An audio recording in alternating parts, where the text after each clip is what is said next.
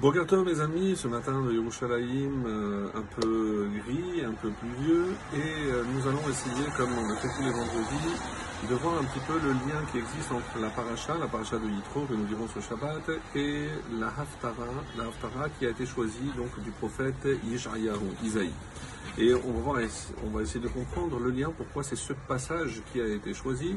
Mais avant tout, peut-être une petite introduction pour euh, dire un petit, un petit mot sur le prophète Isaïe en comparaison avec les deux autres grands prophètes. Comme vous savez, il y a Yecheskel et il y a aussi Jérémie, Yermiyahu. Alors, lorsqu'on regarde, par exemple, lorsque on regarde euh, aujourd'hui dans la distribution qu'il y a dans notre Tanakh, dans une Bible, on voit qu'il y a toujours le premier Yeshayahu, ensuite, puisque chronologiquement, il a vécu à peu près euh, deux siècles avant la destruction du temple. Donc lui, euh, il a déjà prophétisé la destruction du temple et il a après apporté beaucoup de consolation. Ça c'est pour le prophète Isaïe. Ensuite, il y a Yirmiyahu qui a vécu la destruction c'est pour ça que c'est lui qui a écrit Echal, les lamentations, comme c'est rapporté dans le traité de Baba page 14b. Et ensuite, Yecheskel qui a vécu un peu plus, euh, un peu plus de temps après la destruction, donc qui correspond à l'exil de Babel.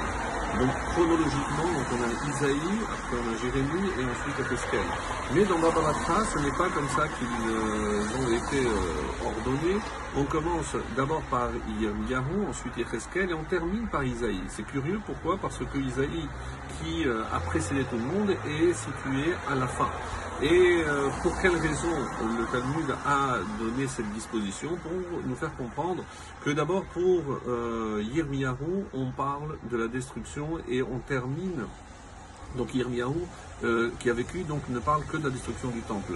Yecheskel commence un peu par la destruction et termine un peu par la consolation. Et Isaïe est considéré comme un livre essentiellement consacré à la consolation.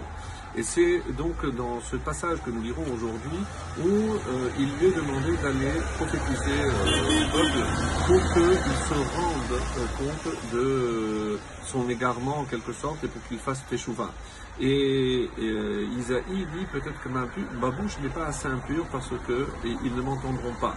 Et là, il y a un séraphin, donc un ange, qui prend une braise du mystère, elle est sur la bouche et dit maintenant tu es purifié et va maintenant leur parler. Euh, pour faire comprendre que le Misbéa, qui est le lieu où on fait expier nos fautes, et eh ben, c'est de là qu'on peut évidemment faire faire Teshuvah aux autres, puisque le but de, de Isaïe, évidemment, c'était essayer de faire comprendre au peuple juif qu'il fallait faire Teshuvah. Et ce qui est curieux, c'est euh, le verset qui nous dit donc il va, et l'ange, et il dit, va et dit à ce peuple, donc en parlant à Isaïe, écoutez bien et vous ne comprendrez pas, regardez bien et vous ne connaîtrez pas. Épaissis le cœur de ce peuple et alourdis leurs oreilles et bouche leurs yeux. Peut-être verront-ils avec leurs yeux, entendront-ils avec leurs oreilles, comprendront-ils avec leur cœur, et ils feront teshuva, ve shav, verafalo, et ils feront teshuva et ils seront guéris. C'est curieux parce que ici on compare la guérison à une, la, la guérison c'est la guérison bien sûr de l'âme. Et le Malbim essaie de comprendre, mais pourquoi on passe par la bouche Pourquoi? Parce qu'il dit que lorsqu'on veut faire la morale à quelqu'un, on ne peut pas se contenter de dire écoute. Il faut justement que euh, pas comprend, juste écoute et après comprend.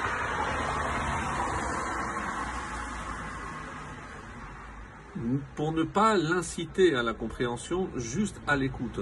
Et l'écoute apportera la compréhension. Parce que si je viens déjà avec un discours moralisateur, il est évident que les gens ne vont pas prêter l'oreille. Et c'est comme ça qu'il fallait s'y prendre. Donc, propose, n'impose pas. Et euh, pour un prophète, bien sûr, c'est un peu difficile, puisque c'est sa fonction, c'est d'imposer la parole divine. Et ici, Dieu lui donne ce conseil. On ne peut pas obliger quelqu'un à comprendre. Propose une parole et on espère qu'il va comprendre. Évidemment que le but, c'est de comprendre. Mais d'abord, il faut tendre l'oreille, il faut écouter. Et voilà le lien enfin avec la paracha, puisque comment euh, Yitro est venu et s'est converti, c'est les premiers mots de la paracha. Vaishma Yitro.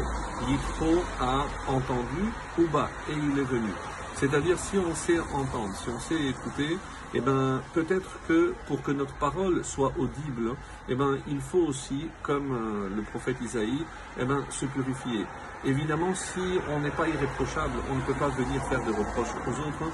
Donc, on doit d'abord peut-être purifier sa propre bouche et ensuite proposer aux autres de venir écouter la parole divine. Et à ce moment-là, les gens comprendront, pas simplement par la parole, mais aussi par l'exemple que l'on va donner que l'on soit tous à la hauteur donc de cette exemplarité pour pouvoir ramener et rapprocher nos frères qui sont encore loin de la Torah, Bezrat Hashem, en vous souhaitant Shabbat Shalom, Shalom.